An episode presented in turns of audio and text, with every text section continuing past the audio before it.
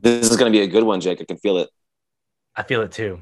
uh, cheers. Hey, cheers. Blink.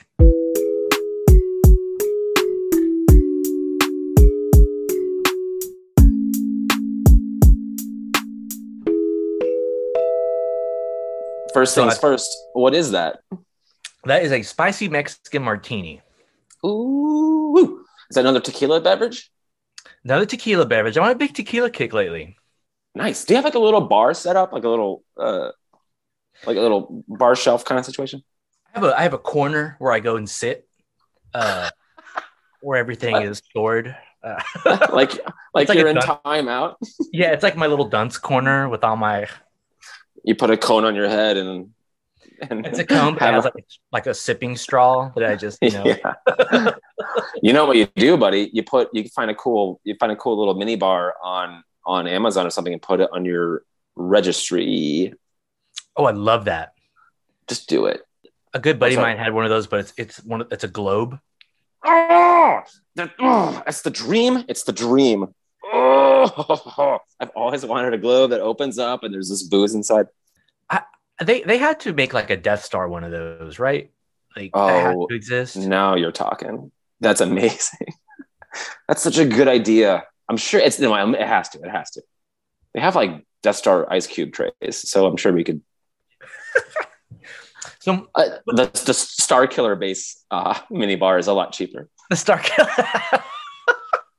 uh, the Land Cruiser will run you about. You can't really store much on there, but you know, it's Yeah. really clunky But- to use. But It'll get you to point A to point B. Yeah. Yeah. Uh, Jake, how you been? I've been doing okay.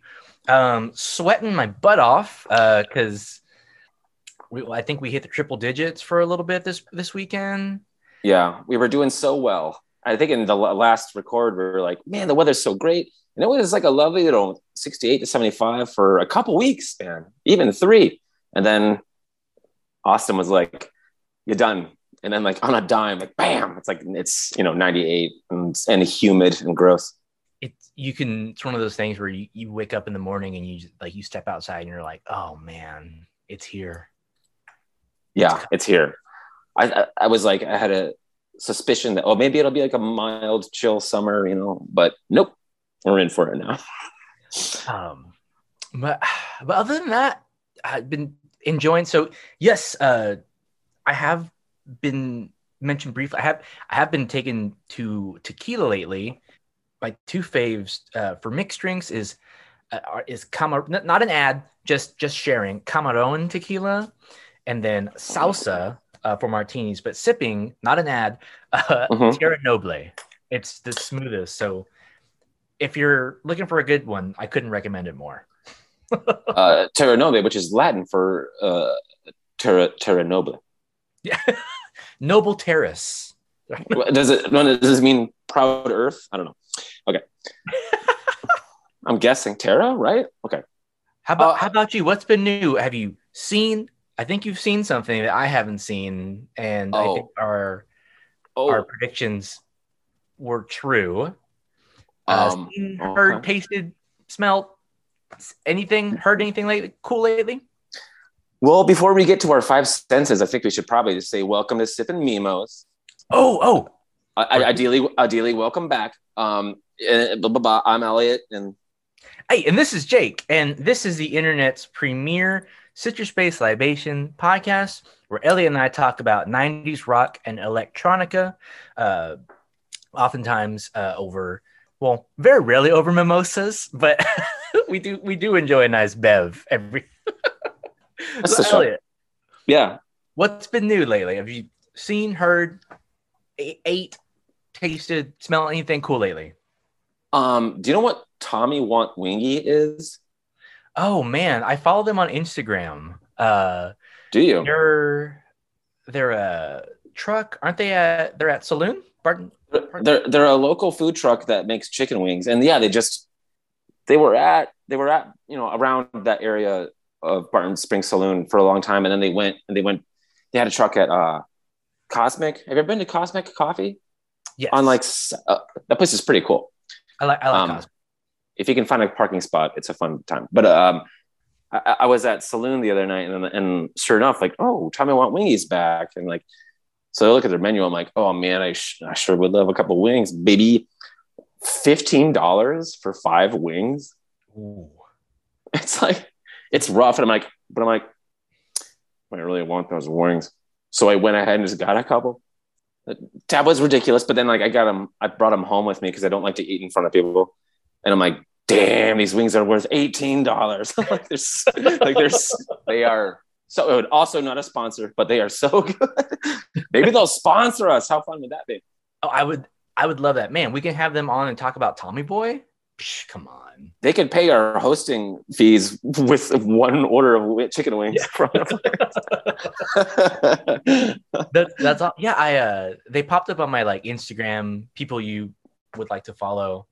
Mhm. Um, and it they look incredible and knowing they're knowing they're at Barton Springs Saloon, I, I I absolutely miss that place. That's such a fun establishment. yeah, it's a wild spot. Um, uh, I, I go there every once in a while, and like I haven't, I've never been there without just seeing a conflict unfold of Oh, some yeah. sort.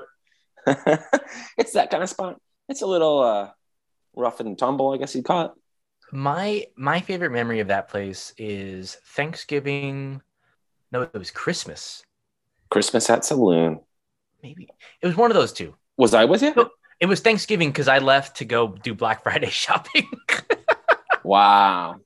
uh, yeah, we, we were like there. We kind of like all were like, "Hey, who wants to grab a drink?" And we're like, "Let's do it." And we wound up at at saloon, and it was cold.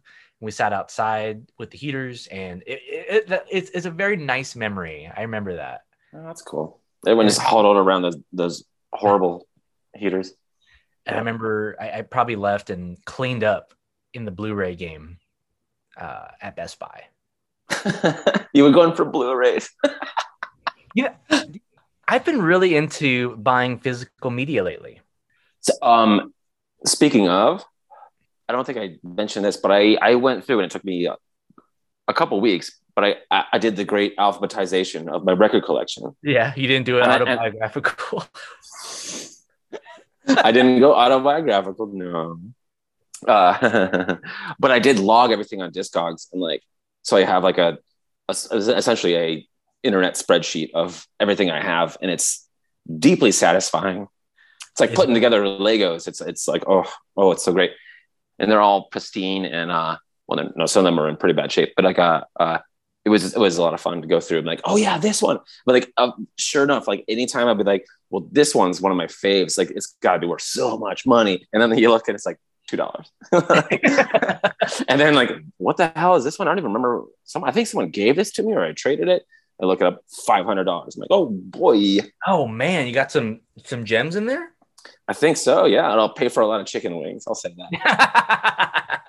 So I'm, I'm, I'm going to pick a few, you know, like uh, pricey ones that I don't really care about and get them out of here and and buy more chicken wings. That's the plan. It's always been the plan. I really I I really enjoyed Discogs, even though for tonight for tonight's artist, I searched it and even though I, I distinctly remember buying a vinyl by one of our artists, it wasn't in my Discogs, so I was not happy.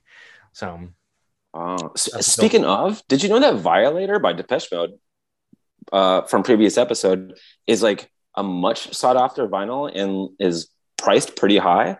Not until our episode. Did you look it up? You're like, I, I did. I, I I was like, I- I know I have this in my collection, and I was just like, whoa, that's that's wild to me. and you said it was from your mom, right? Mm-hmm. Wow. Yeah, they. I think a lot of the records that came out in 89, 90, I think at that time, and I could totally be wrong about this, um, but there was a sh- there was already a shift towards maybe CDs and cassettes. Mhm. So vinyl records are being like phased out. So anything from that time period, I, what I've what I've discovered tends to be, you know, worth a little more. Um, it got a little tricky when I pulled out like my like Fleetwood Mac and like Beatles stuff because I'm like, boy, there's 180 different versions of this release. I'm like, I'm not confident in which one this really is. Did you do the inlay look at the, the the etching on the inlays of the Oh, record. Jake, this isn't my first rodeo. I know how to look at the at the codes. I know it's about it's about the vinyl pressings and the codes in there. Yeah, um, I know. There's one. Um, it's a copy of Led Zeppelin 2. okay. The guy who did the mastering, his name is Robert Ludwig, Bob Ludwig. Um, Of of the drums fame. no, I, I think this guy's. I think he's separate. Uh, he's just like Okay. a like a engineer. Okay. And uh, he he mastered this Led Zeppelin record in such a way that he mastered it almost too heavy, to where like needle like record player needles in like the 70s when it well i guess it came out 69 i think um Nice. yeah uh, they weren't equipped to handle this type of pressing Uh-huh. so it was it was like i think it's like the the the low end was was was mixed in such a way it would make the the needles skip Mhm. so people complained and they remastered it uh but now th- that record is really sought after Because needles are better and it probably sounds amazing. it does yes Oh, is that your white whale? Well i actually i actually tracked one down. Um Whoa. i've only seen it once in the wild. Um there was a there's a there was a record store on south congress called friends of sound. Uh they've since moved to san antonio. Um shout out friends of sound. Awesome record store. If you're in the area in san antonio on fredericksburg i couldn't recommend their shop more. Uh, Not a sponsor, but could be. Yeah. If you Hey, if you get, get in touch with us. um and so yeah and i remember listening to it and it was the most amazing record i'd ever heard um with headphones on wow. but i didn't buy it and then i found one i found one and the etching so long story short the etching it Mhm. says he's got rl for robert ludwig on there so Mhm. if you're ever if you're ever shopping around and you see Led Zeppelin 2, look at that inlay, and if you see RL, you found Hey. you found a treasure. Oh, okay. Good to know. Yeah, because you know you see those out, you know, like if you're at like a farmer's market or a flea market or something, and oh Led Zeppelin 2, you know, you could be holding on to one of the finest record, finest sounding records uh, out there. But yeah, just keep an eye out for that RL. Far out. After you know going through my whole collection, uh, you know, again, I I I have a pretty intimate relationship with my records. Like I know where I got them, I know where I've played them, I know what they sound like, and all this. But I also know like from the inscriptions and etchings, I should say, like. I think I'm like pen pals with this man named Simon from The Exchange, it's like a, which is like a pressing plant in London that makes all the vinyl, a lot of electronic vinyl. Uh, it just seems like a friend now because his name's on every almost every record I have. Uh, do you listen to your vinyl on headphones ideally? Um, no, I uh, I have an amp. It's a, it's not a Marantz. It's it's a, Marantz, made a, uh, kind of like the way Gibson made Epiphones. They're kind of like, so you have like Gibson, and then like the little brother of that is Epiphone. It's kind of like mine. It's a Marantz clone almost. Uh, I I was like stepping up my my audio game in 2014 and I was like I want an amp, you know, I really would like that. And so I went to a shop and I, you know me, like I I'm the gnat that sees like that light and it's just like I can't help it. It's so beautiful, you know, like that I see something you know, something shiny and I'm like, "Oh, I love it." So Mhm. uh, it's a 80s I, I, I'm- if i'm not mistaken but what i love the light is blue on it Uh, on, on this amplifier? uh-huh Okay. it lights up blue and i thought that i thought, I thought it looked like a spaceship and i was like that's that's out of this world i i would love that it's a uh, spaceship to imagination, man, Yes. and it runs Yes. on music, bro. and it, it's it's a tube amplifier so i mean some folks swear by it uh i'm deaf in one ear so i you know i kind of just take what i can get and it it really does sound great so if i if i can listen to it through the amp i i, I rock it um but if like i'm if I'm I can say if I'm sampling stuff um, Oh, through the headphones for sure. okay, interesting. How about you? Do you prefer headphones or speakers? Um, well, lately headphones just because I just by I don't have a set of I don't have a, a stereo proper really. But, you know, I I have in the past on this, but I really would love to.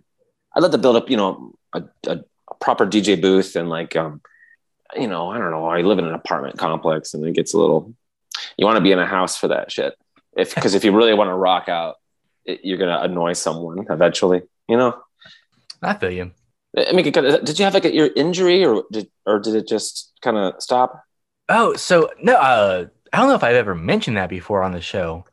You've Uh, mentioned the, the your your ear and all that, but, uh, um, Yeah, I'm uh it's um you know, I'm fortunate I'm very fortunate to not to have not had an injury or or or any trauma on my ear. Um it's just kind of like one of those things that's been progressing um for as long as I can remember.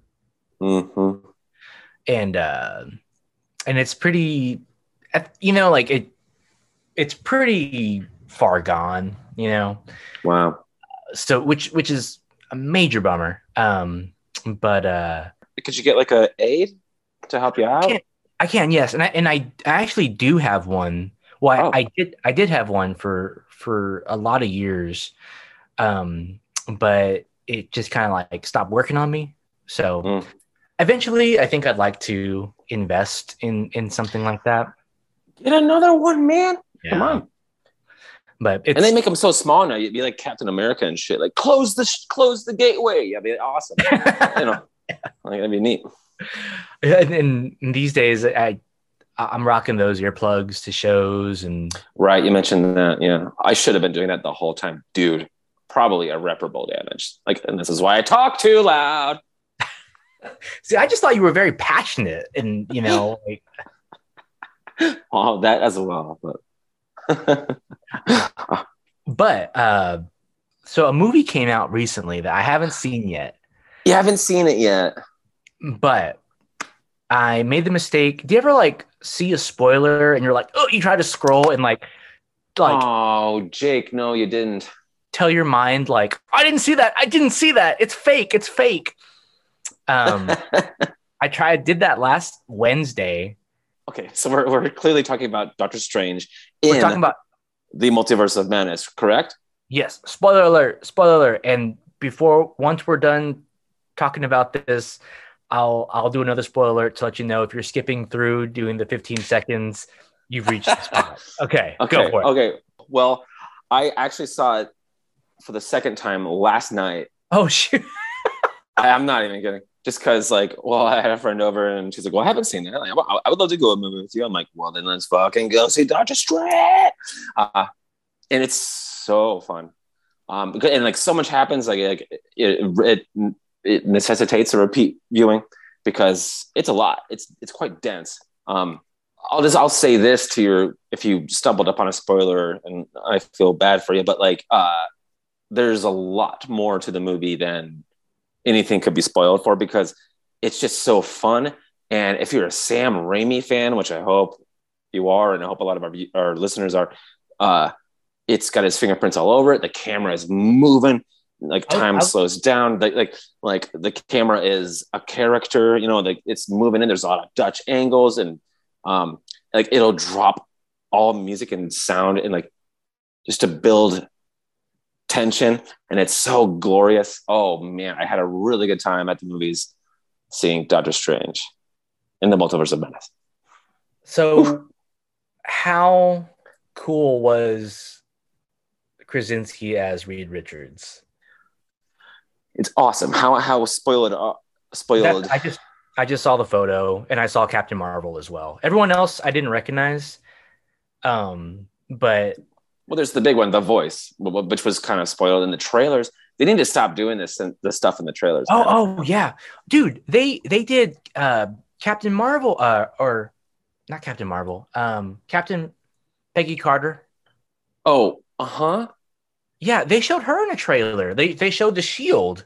They showed the Captain Britain shield, yeah, Captain or Britain, Cap- yeah, yeah. Captain Marvel, Or is that it, or or or Captain Cart? I don't know. Captain Carter. Um, but Captain Carter. Yeah, Captain Carter. Um, she's got like a little jetpack. well, I don't want to like because you're gonna just go saw- see I it, just right? saw the photo, and then like, then like Pat, like Patrick Stewart, like was on the red carpet, and he was like, you know, came out to support. You know, this is terrible. Uh-huh. Came out to support Doctor Strange. I'm just like, oh, I know why you're there. But is he is he in the the animated series wheelchair, yellow? That was- oh, be, beyond that, he's he's in the the yellow chair, yellow or gold chair, I suppose. Uh, uh, beyond that, Danny Elfman does the score. Um, Hey, I, and I, pre- I and- pre-ordered I pre-ordered it on from Mondo today. oh, that cool like the cool edition of it with the Yeah. cool print. Oh man, uh, it, it's it's dope. And there's like these crazy like guitar strings, like wah! especially like in the third act. It's really wild and very noticeable. Uh, like kind of like that wasn't in the last movie, but but um when when they're introducing the Illuminati, which is like when you get all these crazy cameos, um, uh, and then, of course Professor Charles Xavier, he rolls up with the gold chair, and you hear now. Like, I know, dude. It's amazing. Like it is him from the '90s cartoon. It's not even him from like the X Men nonsense movies. It's like him from the cartoon. dude. Whoa! I know. I know. I, very I, got, I literally have chills right now. You got to listen for it because I missed it the first time, and people were saying like, "Really?" And then I was like, second viewing last time, I was like, "Oh my god!" I, I oh my gosh. What a classic theme song, right? Isn't that like, um, love it. Um, that one I learned I learned that one on guitar. I think have I played that for you on guitar? I think I think I must have demanded it if you ever mentioned it. Uh that I think the So first I- time I met you, you were like, "I play guitar." I was like, "Play the X Men theme." You're like, this is "This this is true. This is this is and then we were like, hey, 90s rock and ele- electronica, right? No. I Uh, think we're gonna be friends for a long time. yeah. the credits rolled, you know. yeah, yeah, yeah, yeah. are, are are so back to Doctor Strange? Are you, are you gonna are you planning on seeing it? Hopefully this weekend. Um Cool, cool. we have like a we've had like a busy couple busy couple weekends, but this one's kind of like Are, are you are you, are you like just uh, in the deep end of wedding planning and stuff like that? so at, you know because we got such an early start on it uh last year we are Yeah, like pretty solid at this point really. uh, I, I have to get uh some groomsmen stuff going on so keep an eye out for that email oh, uh, okay. When we got engaged la- so it's actually a year ago this saturday uh, Wow. Oh boy. It's a lovely night to go see a Doctor Strange movie. let's celebrate our year engagement by going to see doctor strange there is there is a wedding in Doctor Strange It- did rachel mcadams come back for it in a big bad way. Like Okay. there's a lot of Rachel McAdams. I love Rachel McAdams. I, I she's great. The the mole on her cheek is basically uh, fourth billed in the credits. I never noticed she had a mole. Oh, I did this time. I was like, whoa! Like, and then they and then they see her in the multiverse. It's on the other side of her face. I'm like, whoa! No, no, oh, okay. uh, that didn't happen, but it would have been cool. um, so we, uh, yeah, it's been it's been a year. Uh, so I'm hoping at some point this week we can go check it out because I know my fiance is really excited. She got like we got like really into Star uh, Spider Man. Um, so she loves Spider Man. Um, and uh, so I think she's I think she'll be on board to, to go check Cool. it out. Oh, that I mean, it's it's just a good time. If are you are you a big Wanda fan? Uh, Wanda Maximoff, the Scarlet Witch. I, I am. Uh, I loved WandaVision. Um, These Uh, poor these poor assholes that didn't watch WandaVision going to this movie, they're going to be a little lost. Like like they're going to be like, wait, what?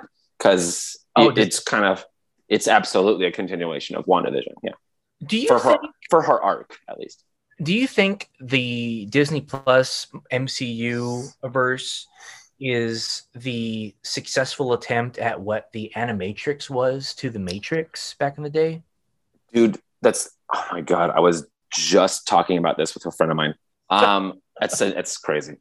Like a friend of mine was like, who doesn't really care about these things too much. And I placed before we all placed bets on what the Rotten Tomato score of Doctor Strange would be. Oh, oh yeah, I remember. I remember.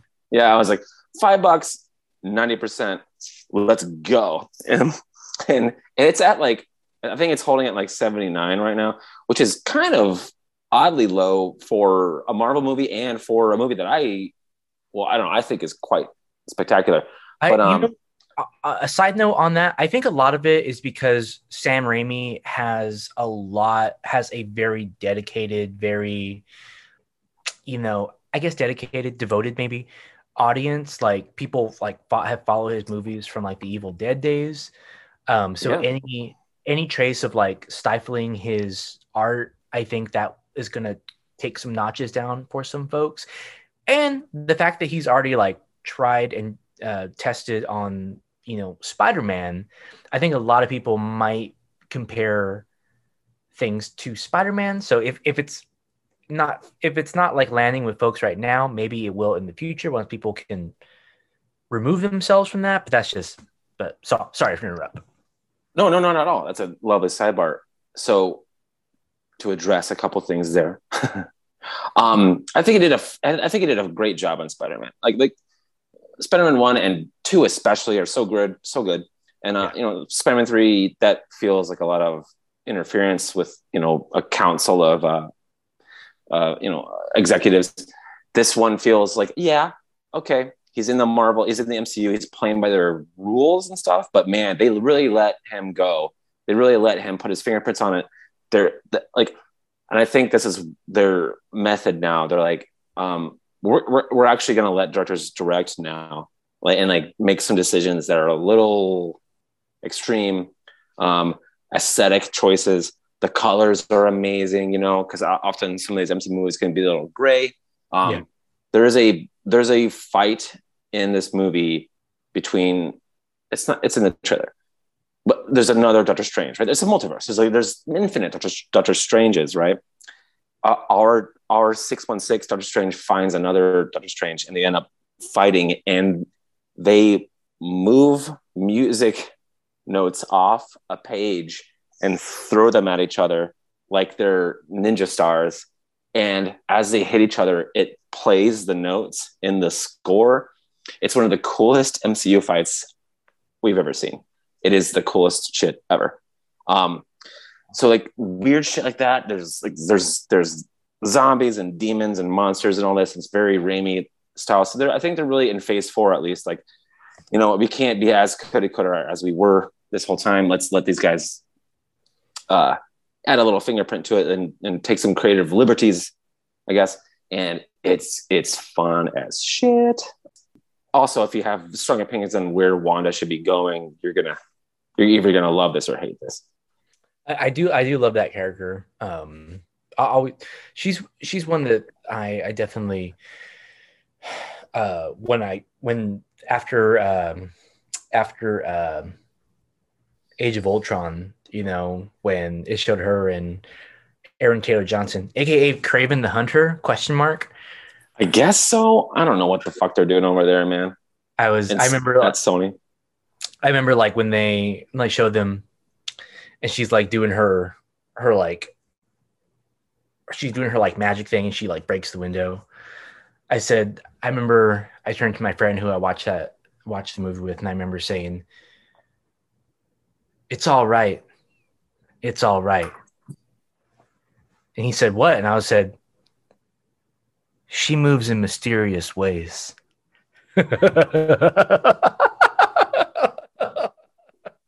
you got me again. It's it's second second recording in a row. Very well, very well done. Thank you, thank you. she moves in mysterious ways. Uh, okay, here, here we, we go.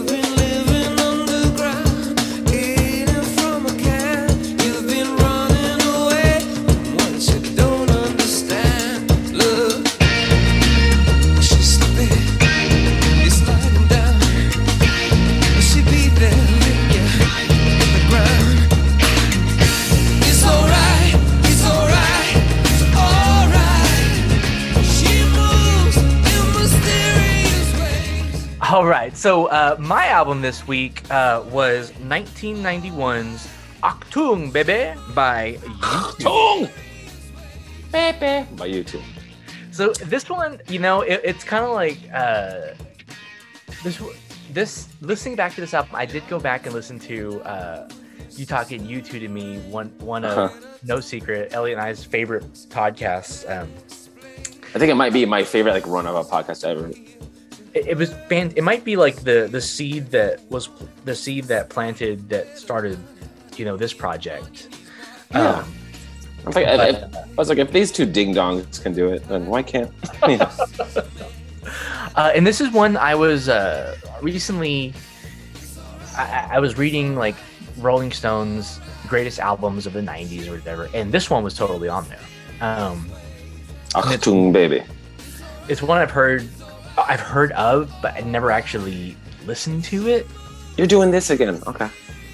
Um, because like, I mean, I'm really bad about that. But um, you It's fine. two, I, I didn't want to go. I didn't want to go. All you can leave behind. I think that's the other one from the '90s that I'm most familiar with. I, I, Mhm.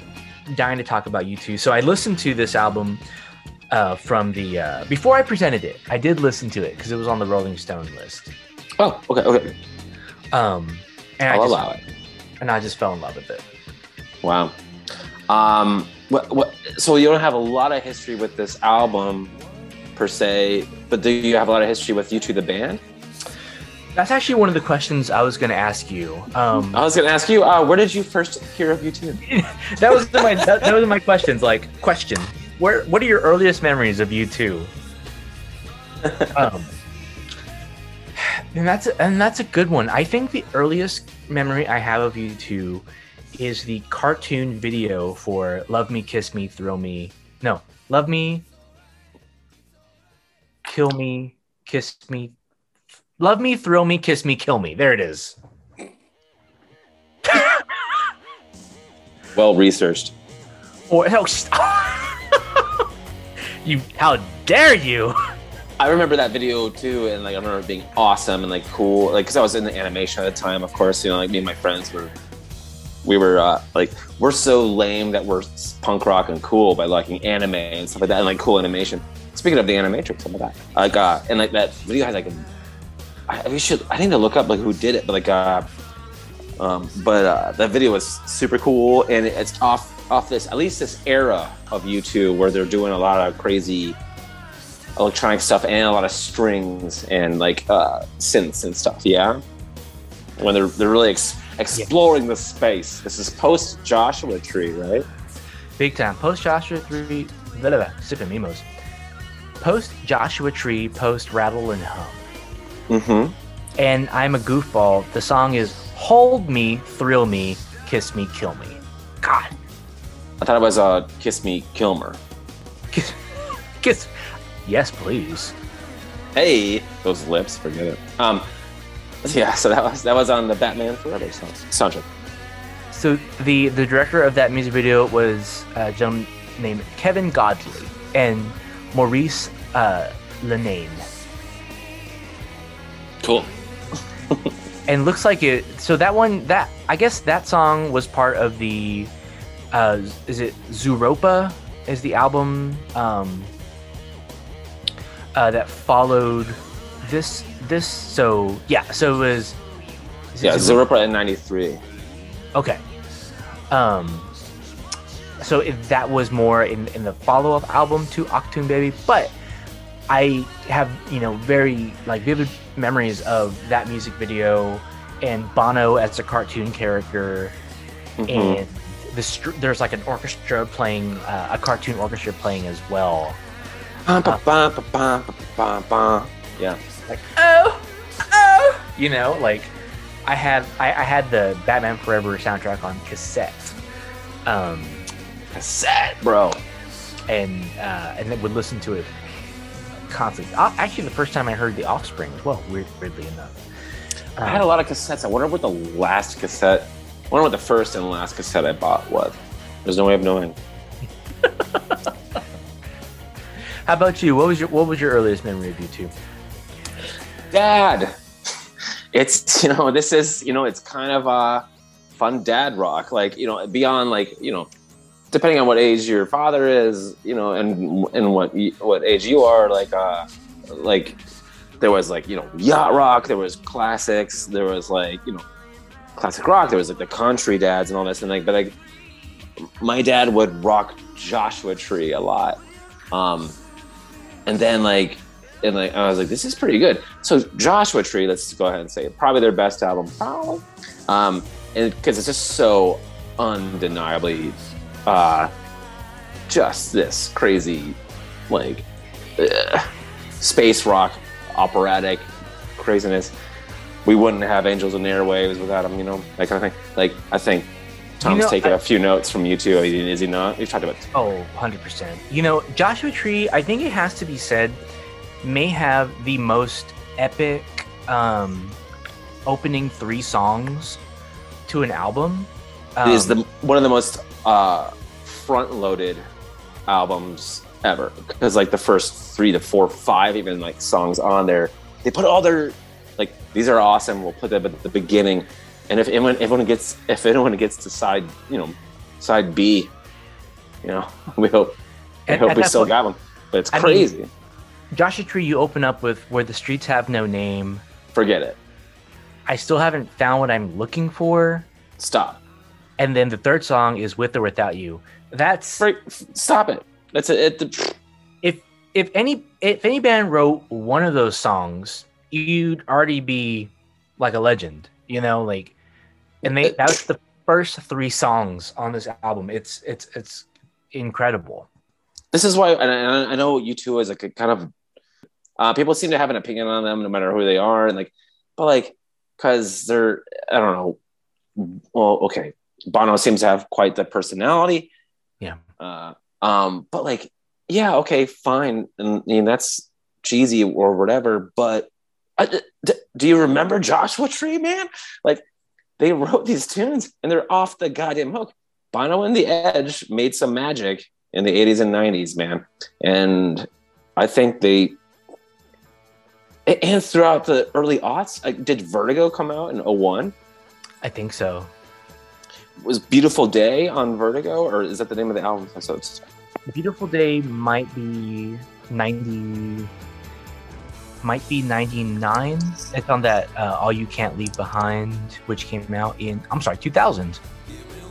It's it's they're they're one of they're one of those bands and I mean there there've literally been podcasts dedicated to to U2. So I don't think I don't think we're going to I mean we're definitely going to talk about Achtung Baby Yes. a banger an album.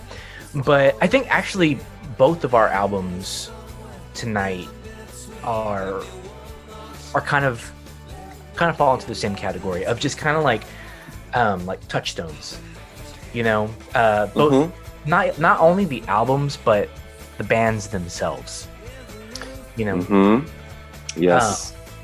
like they i remember an, another early gosh talk just just talking right now it's, it's all kind of coming back i remember watching the music video for new year's day on the quiet on new year's day you know um mm-hmm. watching that on my beloved vh1 in the 90s and it was like pop-up video or something and i remember they're playing in a field but there it's snow everywhere and there's Wow. flags and yeah. and Bono singing and i remember i remember hearing hearing that song as a kid and being like oh this sound this sounds unlike anything i've ever heard but like the guitar sounds you can hear the the bass is very like joy division very like Mhm. post-punk the guitar is is very jangly um and I, I remember i remember being back in the day late 90s and just being like i i've never heard anything like this before you know Yeah. Yeah. Yeah. Yeah. Who were their influences? Like, because like, uh, was anyone else doing this kind of stuff? This kind of meaning like this kind of like melodramatic, like, uh, like uh, again, we have another crooner, like like how we compared. Uh, I'm sorry, is it Martin Gore in Depeche Mode? yeah The vocalist. oh uh, Or sorry, Dave Gore- Gahan. gore dave yes Okay. Uh, yeah, like the the the Morrissey-ish kind of crooner stuff, but Bono now is like, oh, I can hit. I've got a way bigger range. He's he is truly operatic, meaning like he can sing to the back of the room and like really build these things out there.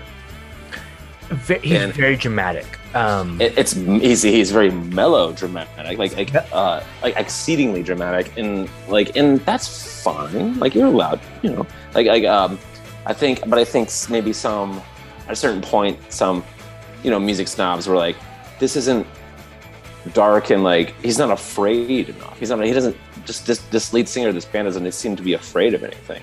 I'm like, well, why should he be? He's fucking Bono.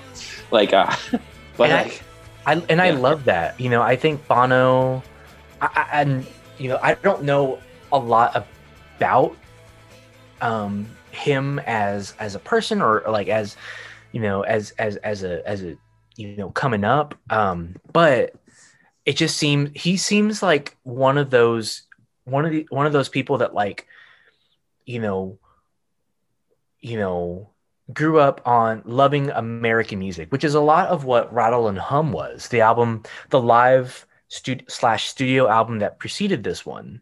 Was it Um, live slash studio? There was like li- there was like studio cuts on that one. I thought it was like a good all live performance. No, it was live slash studio. Um, Who does And- that? huh? Who does that? Is that is there a precedent for that? You know, I don't, I don't know. Um, Like, I, I've just never heard of that being done. I imagine like, there I- there have been some like live albums with like a bonus like B side added to the end to like round out a record.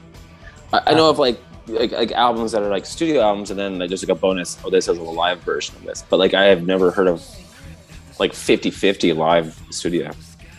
and and I think it's one of those things where it's just like I think like U2 is just kind of like in a league of their own. You know, Mhm. like it's their game to lose. You know, I think it always has been. Yeah. Um, and I think like I think the guys in U2, Final on the edge, Adam Clayton Edge, and Larry Mullen Jr. certainly. uh, I think they grew up, you know, really being obsessed with American music, like so many, like British, like early British rock and rollers. I mean, the Beatles were obsessed with, you know, uh, uh, like Little Richard and Mhm. Buddy Holly. Um, you know, the Stones were obsessed with, you know, Delta blues guitarists. Okay, so Zeppelin, Beatles, and Stones are the control, the experiment. We drop these talents into Ireland. Is that why? Is that how we get U2? think so. I think th- the the perfect mix of like Joy Division uh, rhythm, you know, like Mhm. that that bass, like boom, boom, boom, boom, just like a real like bass and a real simple guitar, uh, uh, paired with you know the Edge. I don't even know who to compare the Edge to. There's just there's no one. Yeah, I don't know, like, because he's a big effects guy. Like, or at least, like, he likes to use his repeater or whatever you call it. You have to Uh, correct me on this if I say it wrong. Oh no no, uh, it's it uh, it's it's called delay, but I know exactly what you're saying. Like just, okay, it just repeats the same note over and over again. Yeah, right. Somebody he can like hit a string and like pop, pop, pop, pop, you know, and like uh, that's how it gets. That's how we get we got where the streets have no name. Like it's like cascading notes. Absolutely. Which which is very similar to a, a Marvel movie fight I just saw. But um, uh, no denying that these guys are amazing musicians. Listening to this album tonight, like today, like um, man, you can like like like the rhythm the rhythm section's just fucking crushing it, and again they're letting them just play the hell out of these tunes. So uh, uh, Adam Clayton is on bass. Larry Mullen is on drums. Boom. Okay. Um, and the drums, even when they're programmed, are awesome. No, and the drum sound on Achtung is it's like like the snare just sounds so like tinny. I, I, that's the best way I can describe it. But but Mm. I love it. I love it. Love it. Love it. Um, and I think a lot of it I didn't realize in my research, but I didn't realize that Brian Eno produced Joshua Tree as well. Oh yeah, yeah, yeah, yeah. Eno. Brian Eno, pretty much the godfather of ambient music. hmm Yeah, he's a he's a big deal. Uh, you, it, Brian, you know the producer, like one of the producers on this one, and like a lot, a lot of UT stuff, like made these. I think they're called music for airports, like right, um, like just like these weird. No, I think it's actually what they're called. I really what it's But, called. Yeah, yeah, yeah. So it's just like wow, you know, it's like just soundscapes, kind of, you know, Yeah. like just just just tones moving in and out and, sh- and shifting. So he's a real artsy fartsy kind of dude. But uh, I mean, like Justin, Justin look. I mean, because Eno, like that's kind of like if you're if you're like half interested in music, that's a name that just comes up. I mean, like he's he's as influential as you know as anyone. He's and like just looking at it, so like uh, so it's Daniel Lanois. I believe that's how he's a Canadian produce I producer, think it, I think it's Lenoir. Yeah. And Brian Eno produced this one. Um, hmm So Eno worked with everyone from David Bowie. He produced the Talking Heads, um, and e- everyone from the Talking Heads to Coldplay. You know, like Yeah. his, and he and his original band was Roxy Music. Um, so, Mm-hmm. Mm-hmm. Mm-hmm. Mm-hmm. but uh, just with Rattle and Hum from this is a a very abridged history of late '80s U2. Um, so okay, so there's a documentary about U2. Um, it came out in 2011. It's called From the Sky Down. Um, I caught some of it. It's on YouTube. Uh, Oh. Really, really fantastic. And, and they go back and they're talking about um, how, and it's kind of wild to hear a band like U2 talk about themselves like this way. Like they're they're they're basically just like, yeah, when Joshua Tree came out, we were the biggest band in the world, and we were playing stadiums, but we weren't that good. Mm-hmm. Like we didn't have a, a we didn't have enough songs for a set list Mm-hmm. stadium band.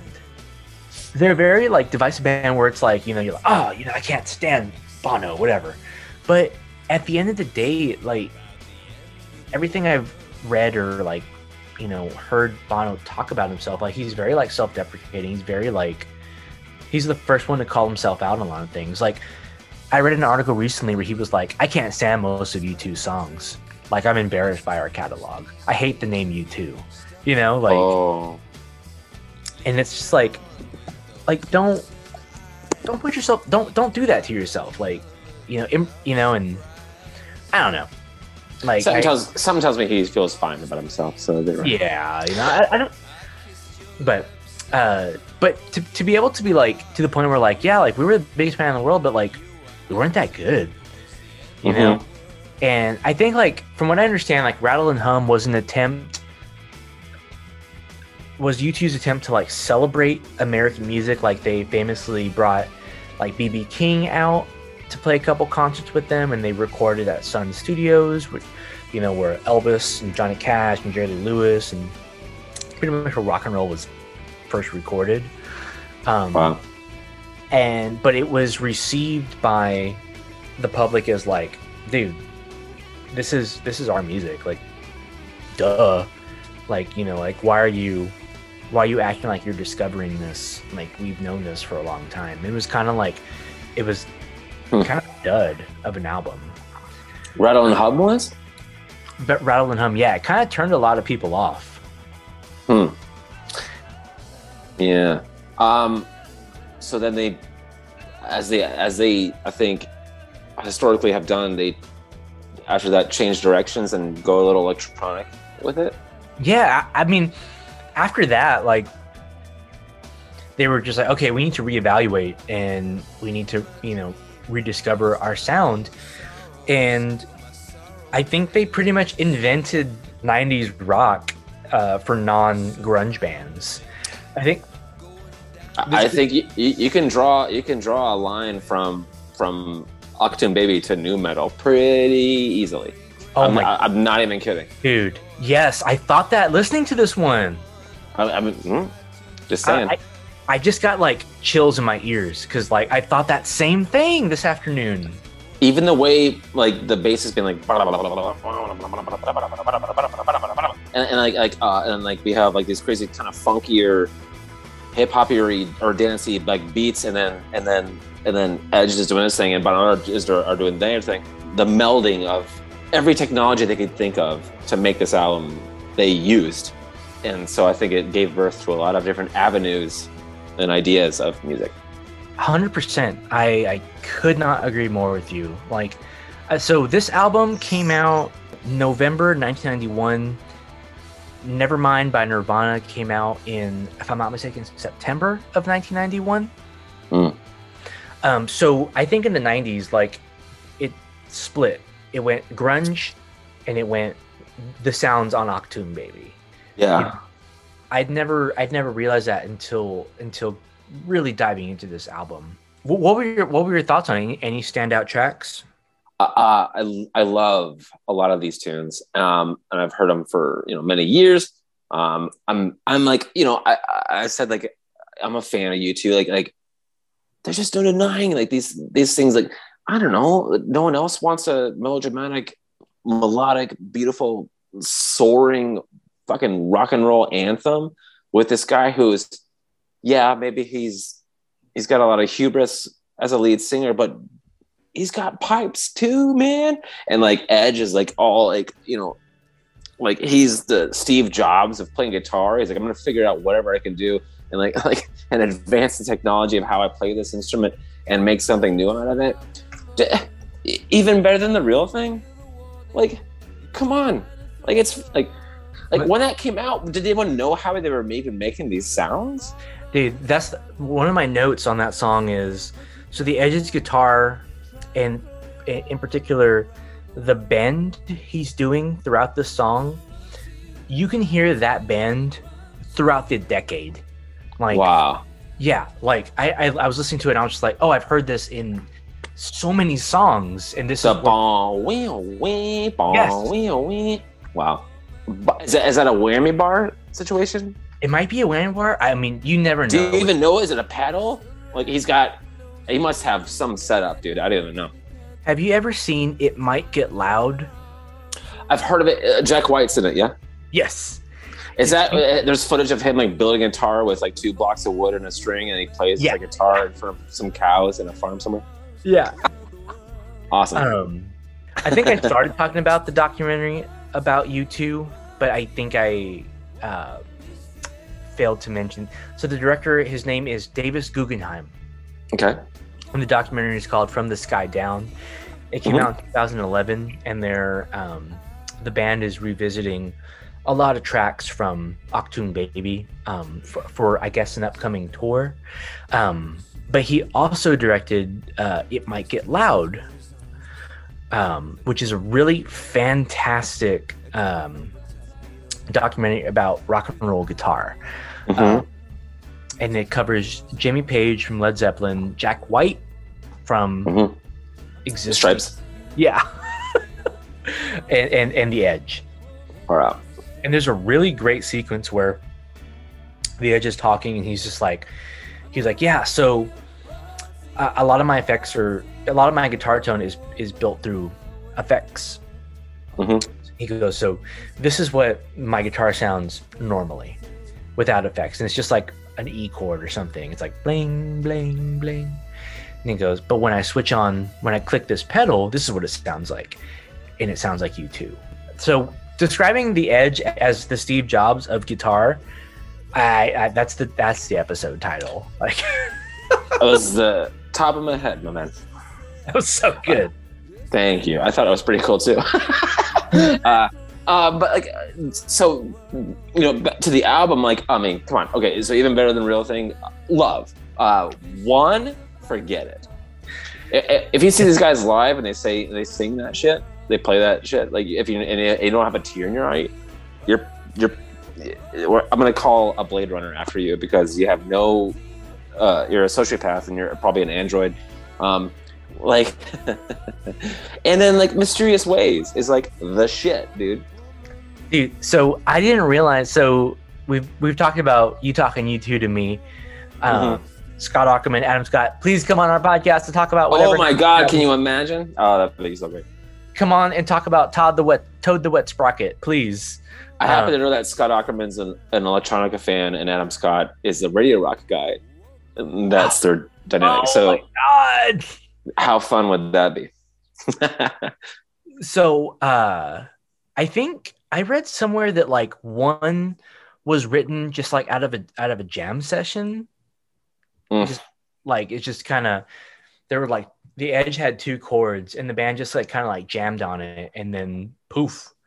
Um is it getting better? if you if you love that song, um one check out Johnny Cash's cover. Oh boy, Uh, sure. it's it's heartbreaking um it's beautiful and i could not recommend it more um the u2 actually did a lot of work with johnny cash around this time and I, and and roy orbison as well um Hmm. these these guys knew their stuff they knew their american well not even american they just knew their rock and roll history you know and you know, they collaborated with Roy Orbison. They wrote Mystery Girl for Roy Orbison, which is a beautiful song. Um, and um, The Wanderer um, by Johnny Cash. Uh, well, The Wanderer came out on Zooropa and featured Johnny Cash on vocals. I recall that tune. Yeah. It's a, it's a stunning, stunning song. I can't describe it any other way, but um, but yeah, check out Johnny Cash's cover of One. It's it's perfection. I love Bono's falsetto on One. In my notes, I took like some like. There's like one I just wrote like this album is really good and underlined it. Um, well, like, the like the uh, learned music critic that you are. yeah, This album's good. Under this album this album's really good. Um, um, I l- I adored the song Ultraviolet. hmm Um, I first heard it in in that Adam Sandler movie Click. It came out I think in 2006. It's in that. Uh-huh. I've never seen it. I loved uh, Zoo Station. The opener. Oh yeah, Interesting thing. uh, The opener like like kind of starts off with these like you know crazy drums and all that like, like over building up, and then we hear Bono's delicious tones, but they're filtered, and then we slowly hear them on a uh, without effects like fading in over them. I thought it was a cool uh, uh, track one, cool track one, right? this album just sounds cool. Like it sounds. It sounds cool. Well, Eno, man, like it's produced. They produced the shit out of this. I had never heard "Who's Gonna Ride Your Wild Horses." I, I kind of dug uh, trying to throw your arms around the world. Uh, that was, I mean, you know, it, if we're gonna get Bono and melodramatic, like the, you know, pe- people shit on the guy for, I don't know, trying to cure AIDS. Like, like, like you're mad at him about that? like, come on, man. And um, Like, there are there are way. It's 2022, man. Like, there are way worse people out there than this dude trying to like, you know, bring water to impoverished nations and cure AIDS. yeah, I I, I Like, never what, got- what, what- I never understood the, the, the Bono hate. Um, he always seemed like a just a really kind of like big music dork that you know had a a, a, a one of a kind world class set of pipes on him. Uh, Yeah, and just wanted to make the world a better place. I don't understand why why people want to hate on him for that. he, I don't know. It's it's people uh, assume he's you know full of you know he's just a egomaniac or whatever. Which and maybe he is, but like how many of these guys aren't that we talk about?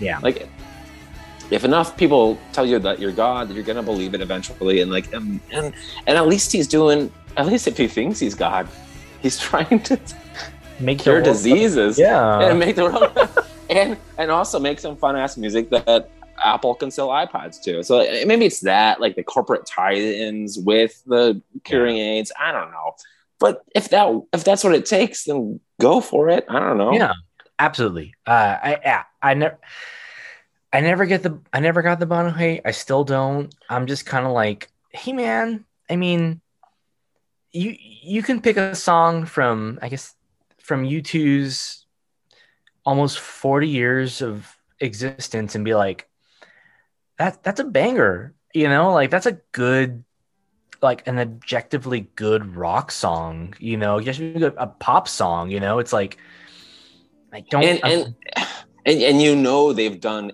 89 takes of it. They're getting it perfect, and like they're like, okay, this is it now. They're bringing the best producers in the world. They're spending a lot of money on like the recordings of it all. Um, they're going on these insane tours. I think like it, maybe it's just like it's so it's not hard enough to be hard rock, right? And it's not soft enough to be like just yacht rock or like you know smooth jazz or anything like that. But it's just so like I don't know. Well, they're proto proto Coldplay, you know, and, and Coldplay yeah. just got there at the right time when like, oh, we were ready for this because you know millennials were listening to music.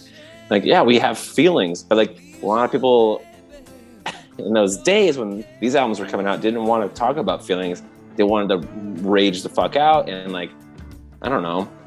Maybe there's maybe they're ahead of their time or so I remember my mom asked my cousin Missy to come babysit me because they had tickets for a show for my dad. And I remember asking my mom, like, oh, like, you know, because I don't really ever remember my parents going to concerts. Um, but I remember asking my mom, like, oh, who, who are you going to go see? And she said, oh, uh, we're going to go see U2 and uh, Third Eye Blind. What? And this, yeah. And this was the 23rd of November, 1997. That may wow. be the earliest memory I, I ever had of hearing the name U2 because I remember my parents going to that concert. Wow. And I remember I liked Third Eye Blind back in back in the day. But we were talking about Jumper, you know. Oh, of course. So I knew Third Eye Blind, and they were going to see them with some band called U2. So that might mm-hmm. be my earliest memory of, of U2. Wow. have, have you ever seen them live?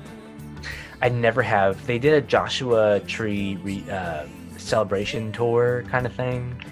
See, that's the one you want. I mean, oh my goodness, I'll, I'll, I'll go see them. But uh, uh, from all accounts, like the shows are insane and like you know worth your worth your evening at least, right?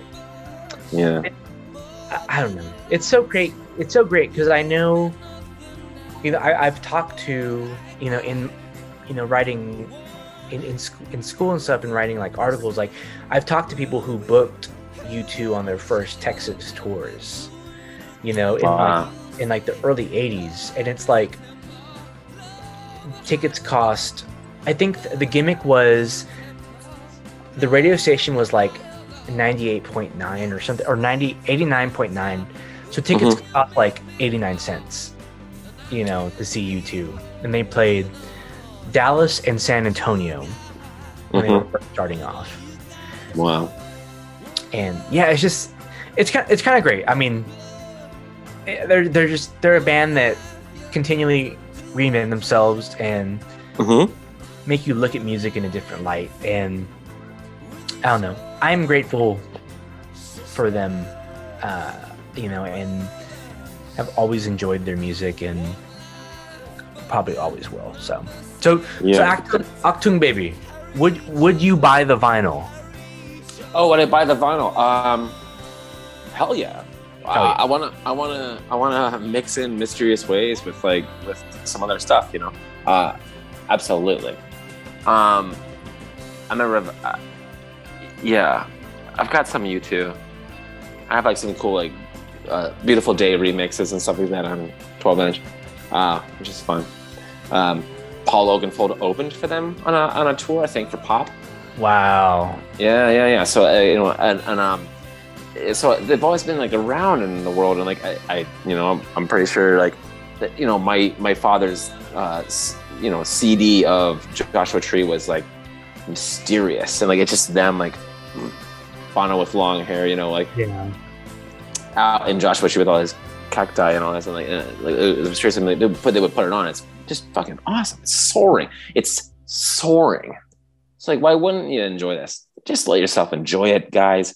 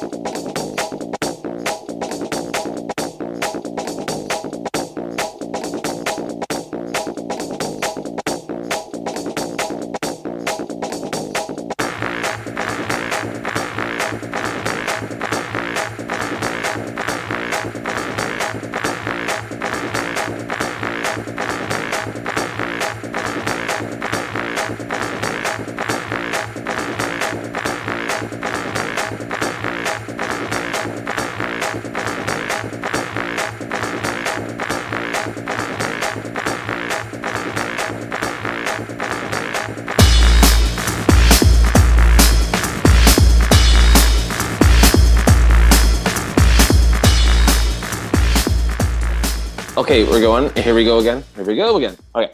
Here we Uh, go again. Like there's just like like the fat of the land is. Oh man, I don't even. Okay, I'm so ready. Like oh gosh, I'm excited. Okay, let's do it. Let's get into it. Um, okay. My, oh, my album this week is um, well, it is "The Fat of the Land" by The Prodigy. It's their third album, came out in '97, um, and it kind of changed everything. Uh, it, it, it changed well, it changed a lot of things, and it's certainly one of my, if even not one of my most influential, certainly one of my most listened to records of all time. I, I, I was trying to think like how many times have I actually listened to this record all the way through, and it has to be infinite. Like like like like so many listens to this one. I am deeply, viscerally, emotionally connected to this album. It came out at a perfect time in 97 when I'm in like high school, you know, and I find this stuff and it's what I've been looking for. It's like this rhythmic stuff, which again, like hacks my ADD brain and, and it feel it somehow like steadies me and it's aggressive though. It's aggressive and, and a little angsty, but like this more, it's like, there's a lot of punk elements here. It's just like, you know, a little fuck the system, rage against the machine kind of vibes, but it's all um, these electronic drums that are high in the mix, that, that kind of big beat sound and all this. Um, but also it'll like just kind of things will just kind of drop away and become melodic or and and, but but certainly like just weird and interesting on on on, on certain tracks and like like what, what is that? What is what what even is that noise you know that they're making and all this? Um, i fell in love. I fell deep i fell deeply deeply in love with this album when it came out.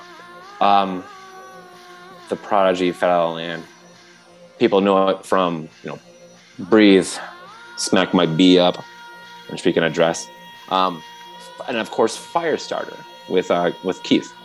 Uh, jake do, do you have experience with this album Oh, I'm. Thank you for asking. Like this, this might be the first episode in which like I have vivid memories of the electronic album of of the evening. wow I, my cousin David, which shout out cousin David, introduced me to Korn. Um, what's up dave uh, you know, solid, solid guy. I rem- I can so clearly remember one summer. It had to have been summer, probably '98, maybe. Um, I remember he had this strange CD with a crab on it, mm-hmm and I was just like, okay, you know, like that that's weird. But he was like, no, check this out. You gotta listen to this. Um, and I remember last episode, I mistakenly thought they were on the Family Values tour, but they're not. They were Right. that was Crystal Method. yeah yeah yeah Um, They would have been right at home there though in '97. Yeah. God, yeah. and that's probably why uh, my cousin, my cousin David, introduced me to Korn and, and new and Limp Bizkit, Nu Metal, um, all these bands that were on the Family Values tour. So it might have been just like my memory, kind of just like associating all of it together.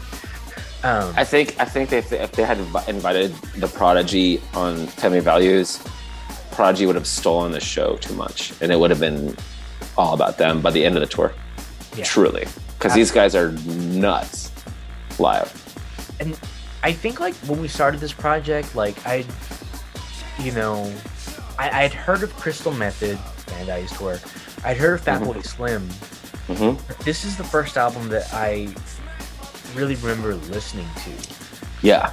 Well, well, like the when Fat of the Land came out, like this is when Prodigy goes pretty rock and roll with it, and and I think it bled over into the nu metal kind of market, and like so of course it would it would cross your radar, you know, when Yeah. when when it when previously reviewed album Jilted Generation would not have because that's that's like a dance music album, and then certainly not their first album. This is their third album. Their first album is called Experience, and it's like a hardcore album, and not the hardcore you're thinking of, like dance hardcore, which is like 175, one, one, uh, you know, 180, 180 beats per minute, like kind of drum and bass.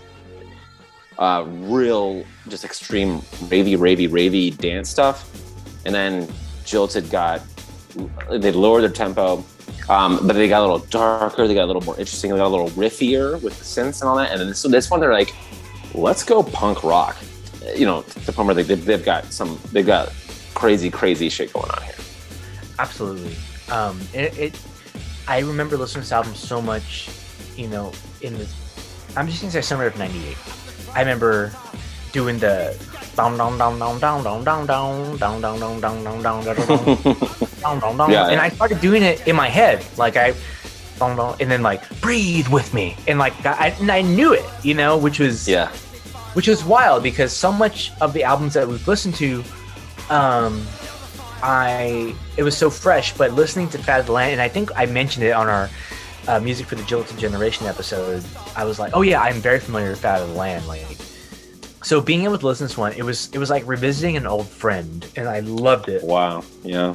I know like Smack Smack My Bitch Up was on a number of mix CDs, uh, late '90s, early aughts, made by me. Um, I remember very being like making CDs for my friends, being like, "Hey, check this song out. Yeah, you're gonna like this one." You know? yeah, yeah, yeah. It, it felt like dangerous to listen to it, and like the music video, of course, was famously like banned from MTV and all this. Uh, um, and and like you know, and of course, you know, year years and years later, like, did you need to use that word? Like, well, you know, no, but like, it, it was more. It was. Uh, Liam has said like, well, it's more like um, it gets crazy out there, essentially. But um, like the, the, the music video was a like a first person perspective person going out on a night out and like doing a lot of drugs and like and and drinking like and dancing and getting in fights. And then like at the end of the video it uh, it pans up and it's a woman. Um and so and because of that the music video was banned. They're just trying to rock the boat. They're they're fucking around with the system. So and you know, I learned that the let's see, the the um the sample of change my pitch up, smack my bitch was from was it Kool Keith, well keith is, is, uh, is correct uh, who who um he's collaborated with like a boatload of people. yeah Kool Keith yeah I never knew that. Um, Oh yeah, that's the sample. Yeah. Uh, did you catch the sample from the uh, funky shit? no, I, I did. What was on that one? Track four is called Funky Shit. Like, oh my god, that's some fucking shit. Which, which, if you recall, closes out the movie Event Horizon. Oh, Um, but the sample, oh my god, that's some funky shit, is by the Beastie Boys. oh wow, that totally I makes. Isn't that Oh. glorious? It's glorious. I love how it's, uh, it's all coming full circle. So, Fat the Land is the first to feature Keith Flint, um, Correct. He was he was one of their dancers for a bit. legendary vocalist and, and dancer. Uh, he's on Breathe, Serial Thriller, uh, Fuel My Fire, and the iconic Firestarter. Firestarter. Were you a big Firestarter guy? I, back in the day, I was more of a Smack My B Up. Um, Mhm. I've come to really appreciate Firestarter. Sure. Um, but you know what? Uh, and I think that's just because like seeing him, you know, really made me want to go back and revisit Firestarter because he was, you know, he's unfortunately we he's since passed. Uh, yes. Yeah. My my lord, what a what a dynamic uh, performer, uh, Yeah. both vocally and just like uh, his look, like it's just striking. You know. Striking and uh, quite uh, perhaps no pun intended incendiary. Uh, he was he kind of became like so Liam again. We've talked about this before. See see asterisk Stan Lee box in the corner. See see previous episode on Jilted Generation. Uh, so the, the prodigy is essentially Liam Howlett, um, this guy that is the prodigy, this guy that's um, writing these tunes and certainly has a something a, a mission and something that he's going for, and he executes it executes it quite well. Um, but he's not much of a front man. He's the guy behind all the keys and stuff.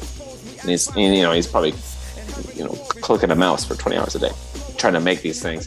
And so he needs some guys. So he brings on some MCs. He brings on um, uh, you know, uh, uh, Maxim Reality. He brings on, and he brings some dancers on to dance when he does live shows. One of them includes uh, Keith, and so they, this is the first album out of the first three that he starts doing vocals on, and I think knocks it out of the park for what Oh. they're going for. If, if you if, if if we're rating these albums on like rating, you know, critiquing these albums on what are they going for and do they succeed? This might be the most perfect album we've uh, reviewed. Like, because I think it is absolutely, it's just absolute perfection of what they were going for, and they might have accidentally created created a new genre by doing this stuff because it's awesome. Oh yeah, uh, absolutely agree with you. I mean, there's there there's so much on this on this album. I mean, um, standout tracks, um, Yes, please. Oh my goodness. uh, Diesel Power. Yeah. This reminded me of like a perfect mix between like Fatboy Slim and the Crystal Method. Um, which I think like I remember like thinking back on, and I went back and listened to music for the Jilted Generation in preparation of this, and I remember like thinking going into that one thinking it was going to be something like Fat of the Land, but being Mhm. kind of, found it more of a um, not jarring, but maybe maybe it is jarring. It's it's a very like intense album. also quite sprawling. It was like a, one of our like 89 minute long ones. Like like Yeah. uh, like it's there's, there's a lot going on there, but you can see if you. I'll make you listen to Experience eventually. The first album, and it's an it's an odd. Like they kind of like you to reinvent themselves every once in a while, at least a little bit. Um, this album like uh, spawned an emergence of really great drum and bass music. A lot of drum and bass guys in like the late '90s and early aughts um, were very much influenced, clearly, by this album. And there was this huge um, uh, swell of fantastic drum and bass guys, um, and and it took it took the Prodigy a long time to come back after this one. They, they finally came out in 2004 and with uh, always outnumbered, never outgunned, and they had taken notes from the artists that were influenced by them when they made the album, which I think was a bad move because they sound they sounded like a uh, copy of a copy of a copy when they were the originators. Man, they really had something here. Holy shit! I think this album was undeniable. Um, did you like deeper cuts like uh, Narayan? Yes. Um, Nari- and then Minefields was another one. Yeah. Uh, you you, you kind of touched on it earlier, but uh, this this was just like a, a perfect, like perfect album. It was cohesive. Uh, you even got like a like a touch of Jilted Generation on "Fuel My Fire," which is I think is a cover of L7, the band. Mm-hmm. It is, in fact, yeah. I think uh, "Fuel My Fire." If in any other like release media, it would have been like a secret track because the closer is clearly uh, my favorite on the album, which is "Climbatize." Um, th- this song is just breathtaking. There's no vocals on it. Uh, like, and like it's just it's just Liam doing really wild stuff with the synths and all this, and these crazy rolling drums. Um, I think it's breathtaking. And then Fuel My Fire is like, let's give Keith one, or give him another one even. Like, and he just crushes this crazy like punk, you know, you know, cover. It's very cool. Oh, you know, you you, you kind of talked about how like the pro. It, I feel like with this one, they with this one as in like Fat of the Land, Mhm. they did it. Like they're just like we did it, you know. Yeah. And did they ever? I mean, I know they they they did one of our favorite songs off Kick Ass. Oh, uh huh.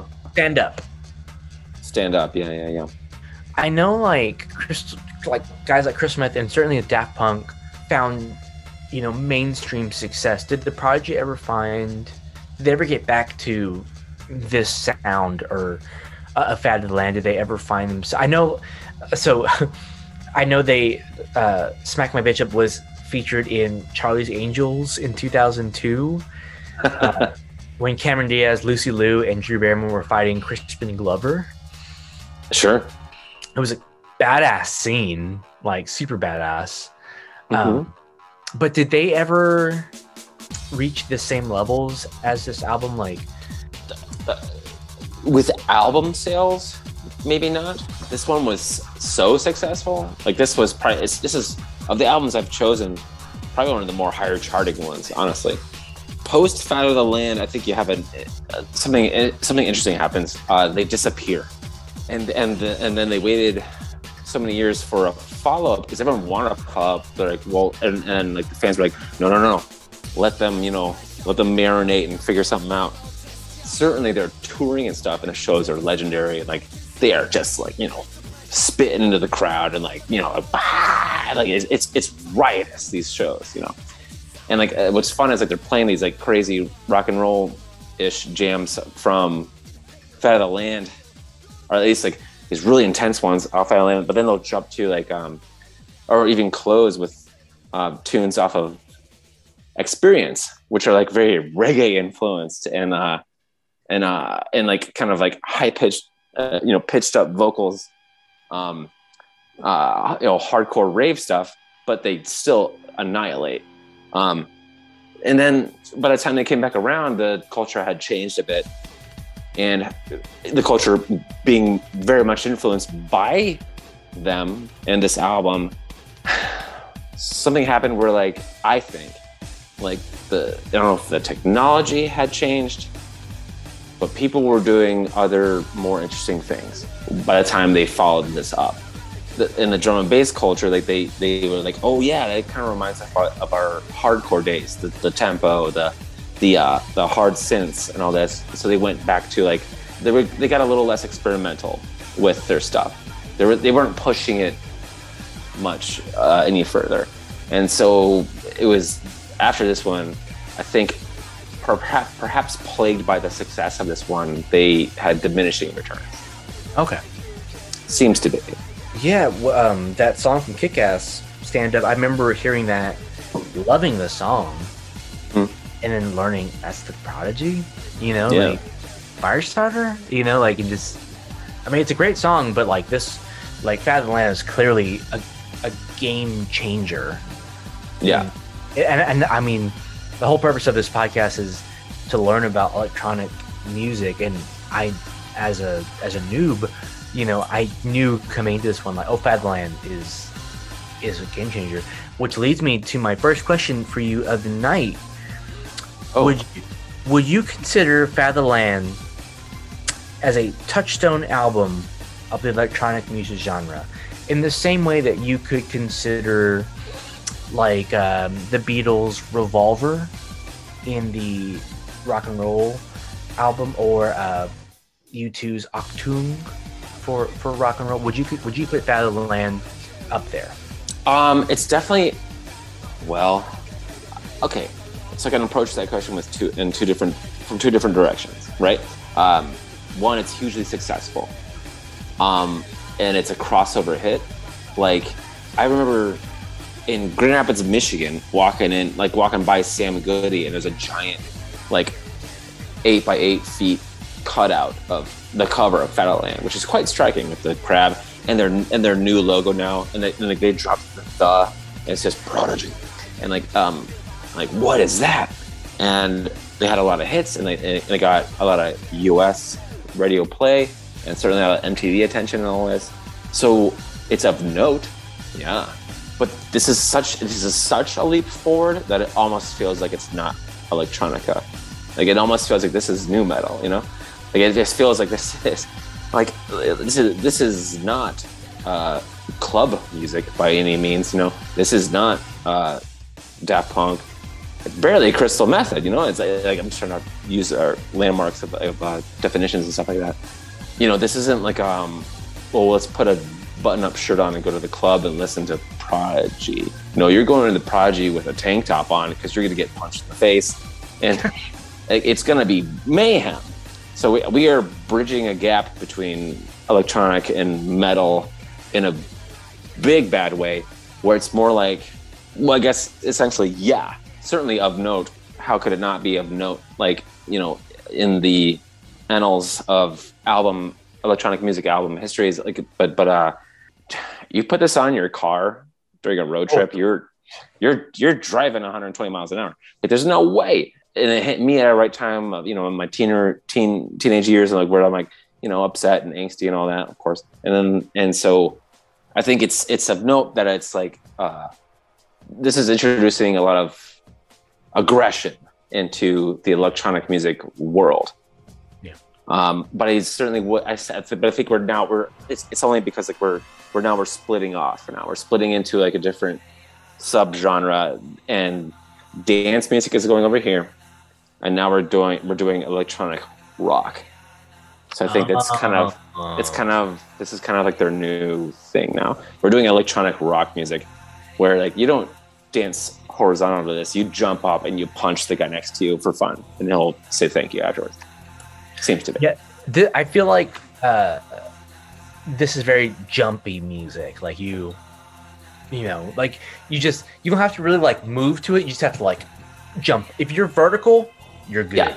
You know, it's very it's very up and down vertical music. Yeah, yeah, yeah. Um, yeah, yeah. Talking about smack my beat up um, mm-hmm. that real it almost sounds like um almost like a like a, a indian music kind of mm. oh. that oh, part. The, vo- the the vocals in it yes yeah very throwback to another 1997 release that we have listened to um uh from bt oh electric sky is it electric sky church music mm-hmm escm um, Firewater. I heard. I think. I think that's the one. Uh, with the, it, it's a female vocalist, and she's kind of doing like a very like almost like uh, like a chant, but it reminded mm-hmm. me a lot of what we hear in in uh, in Smack My Bitch Up, and uh, mm-hmm. and I would have never put the two and two together if not for this project. So I thought that was neat. Yeah, yeah, yeah, yeah. Um, yeah. Uh, the vocalist is uh, Shahin Badar. Okay. Uh, um, I always, always, even from when I was 10 years old, probably 10 or 11, the first time I heard this album, I was always like, just, I was always like, just really taken aback by that vocal part. And because it's like this, oh, like, really like aggressive, like, bow, bow, bow, bow. And I remember, I, it's so crazy. I remember being like a, a, a preteen and hearing that and just being like, how are they doing that? Is that someone going, bow, bow, bow,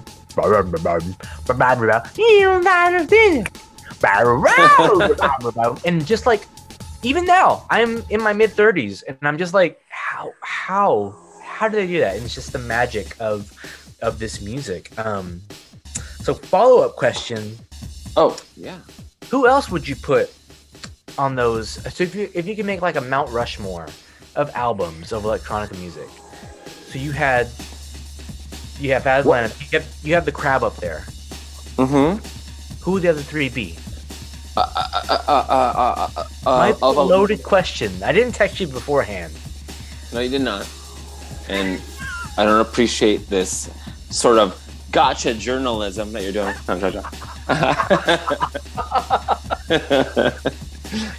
I, my Mount Rushmore is this show, dude. Like, like every every album I put on this show, like, uh, like, uh, like, but are you asking like most influential or like the yeah, classics? Like, like four touchstone. Well, the, the classics would have to be like fucking, you know, like Kraftwerk and shit like that that you don't know enough about. But like, if we're doing, we're talking '90s. Yeah. You know, the TR 909 or some shit. You know, like instead of an album, it's just like a fucking drum machine, uh, which would be funny. Uh, that, that, that, that's a loaded ass question, but um, but but like, uh, but but in in the confines of this show, and and what I'm trying to you know curate for you, my guys are The Prodigy, Chemical Brothers, and Fatboy Slim.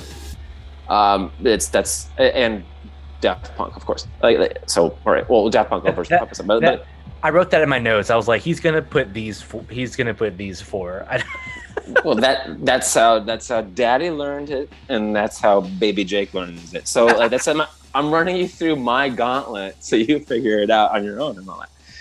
Someday I won't be here, and you're gonna have to pick out your own. I'll let you go. I'll try again.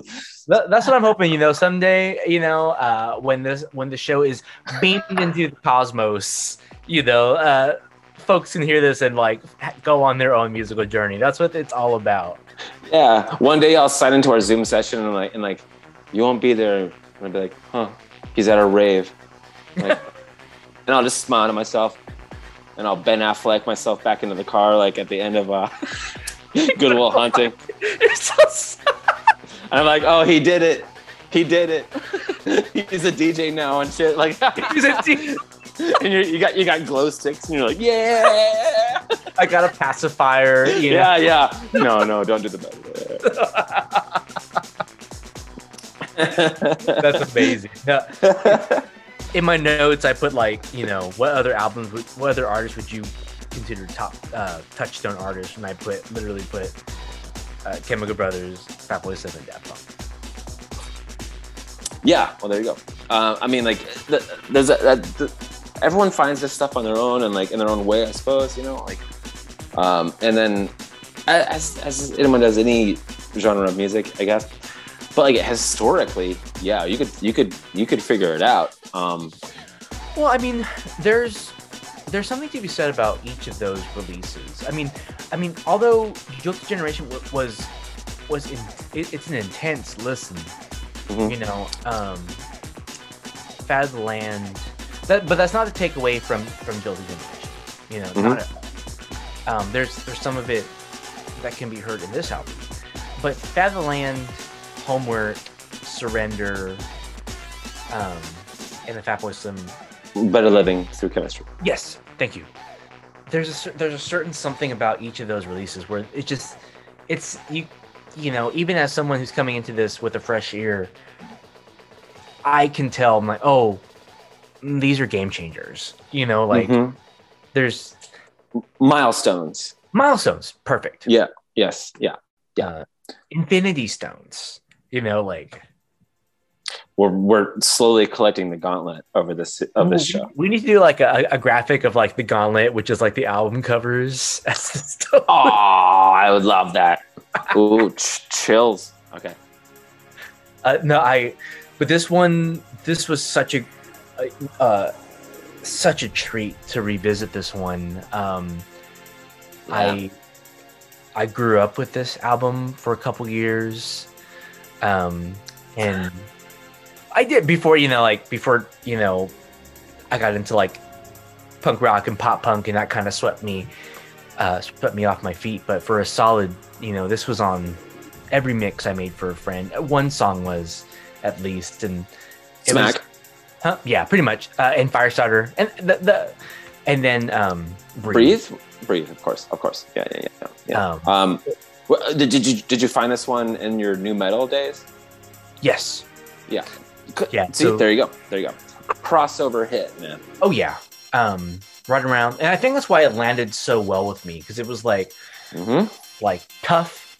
It was like angsty, but also like had like just really dynamic drums, which I think every successful nu metal band had a badass drummer, you know.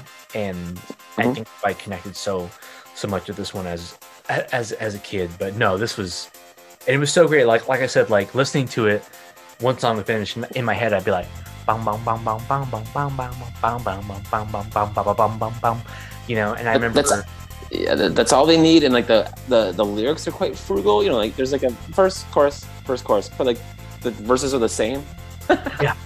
every time like it's that, that's how they need they're they're they're they're singing like they are playing the synth you know it's like this a loop so it's that's all they need and and I can remember like the funk, the funky shit. Like, oh my god, that's funky! And I remember being a little kid and hearing, you know, the S word on a CD, being like, mm-hmm.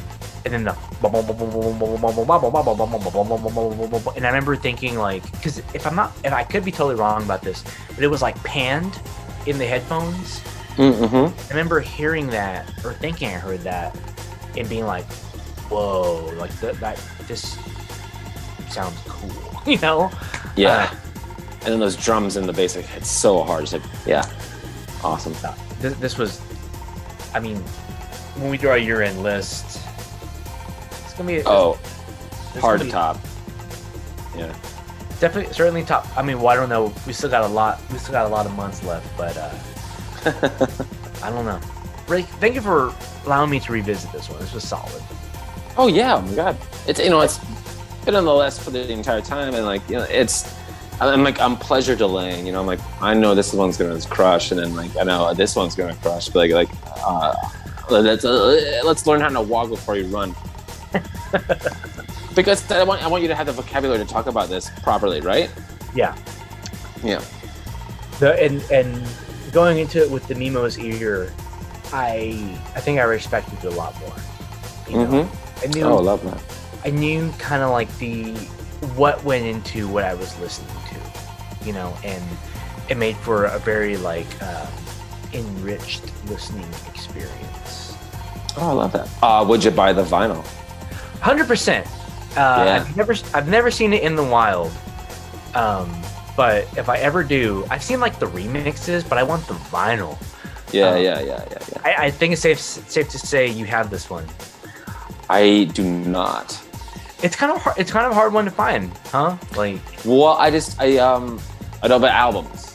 I, I listen to albums. I'm a big album guy, but I, this was like a this is like a CD and MP3 thing for me because my vinyls again are all mostly singles. So I've got plenty of Prodigy vinyl. Don't get me wrong, but like uh the direct remixes. And there's a really great sub focus remix of "Smack My B Up" uh, that I recommend. Um, Do Yeah. do these songs m- make regular appearances in your sets? Yeah, yeah. Every once in a while, I'll drop a remix of one or something like that. Because, you know, because they, they fluctuate on, on in tempo a lot, and like breathe is slower than you think it is. You know, stuff Yeah. like that. Like, um, so to to match a dance tempo again, we're we're you know this album is splitting off of the dance music stuff, and we're making a, another multiverse reality of uh, um, slower tempo but rock and roll kind of electronic stuff. So it's it's difficult to um, prune the timeline and put those together. Prune. Nice Loki reference. Yeah, nailed it. No, uh, I, I, so I think, I think like if we look back on like I, I- I said at the beginning like these like our two artists have like a lot in common. I think like U2 and the Mhm. Prodigy are iconic, both you know, um, Yeah, foundational artists in their respective genres, and um, I, I was really happy with the pairing. I think it went really well. I agree. Yeah. For next time, Uh huh. very excited. Um, Oh, boy. I, I came upon this one, uh, this group, and um, I I'm just very excited to welcome them to the podcast. They are from Atlanta, Georgia. So next time, I'd like to welcome. Let's see, Tionne T-Boz Watkins. Rozonda Chili Thomas, and Miss Lisa Left Eye Lopes, Whoa. aka TLC, and we are going to be talking 1994's Crazy Sexy Cool. wow. TLC.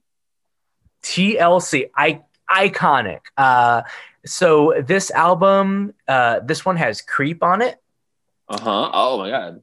and the legendary Waterfalls.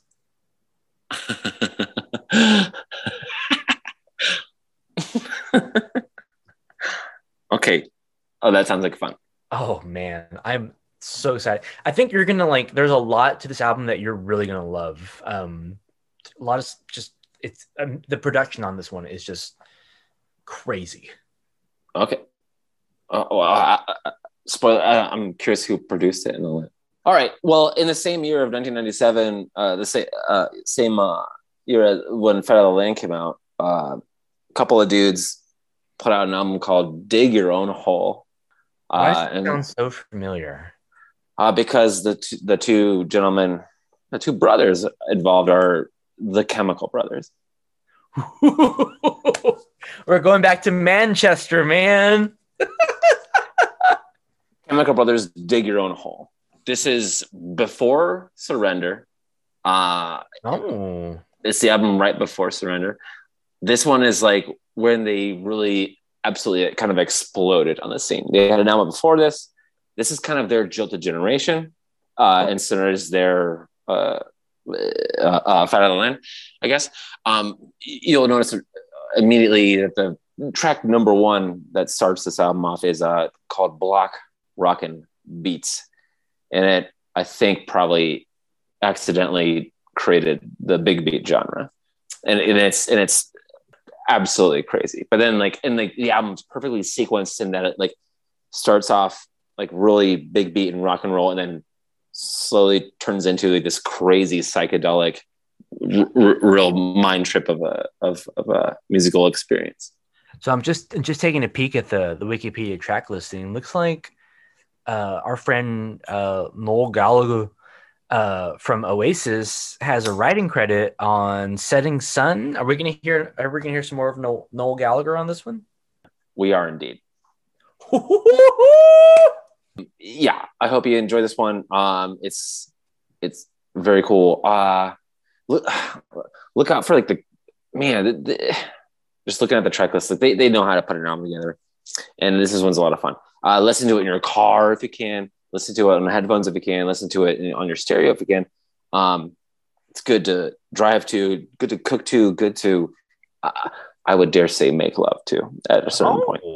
Like this this shit gets wild and it's very fun and it's a classic chems album so dig your own hole I recognize the album artwork, and I'm very excited to dive into this one. the album artwork is super famous it's amazing it's very minimal but like also gorgeous that's great I love it. All right, so Ah. so be sure to tune in next time where Yeah. we'll be featuring TLC's Crazy Sexy Cool. and welcome back to the show, The Chemical Brothers with Dig Your Own Hole. Uh, if you if you've listened regularly, you know I love the Chemical Brothers, so I'm very excited to dive back into their to their discography. hell yeah uh, um, uh, so thanks for listening. I guess do all the things that podcasts ask you to do. Uh, click the thumbs up, click the star, click the, I don't know what it is, but somehow it helps us. Yeah, like and subscribe. But like, mm, word of the mouth is the best thing. So just tell your friends if you if, if they're into this kind of stuff and like they like listening to podcasts. So Yeah, absolutely. And and and wherever you happen to to find yourself uh, listening to the show, uh, I think I speak for Elliot and I when I say thank you for listening. If we if we ha- happen to be friends or family, thank you so much for for listening. If you're not or family and you're somewhere else, uh, thank you so much for stumbling onto this fun journey that my buddy Elliot and I have found ourselves on, and uh, Mhm. we are grateful um, that you've decided to spend an hour and a half with us while we talk about U2 and the prodigy. Uh, so thank you, and um, I hope you come back next time. yeah, yeah, and please, re- yeah, please return. And uh, we appreciate your your ears and your hearts. We just hope that really uh, you all um, will uh, stay sipping, Hey, stay sipping, y'all. stay sipping. Stay sipping. Later, dude. Later, Jake.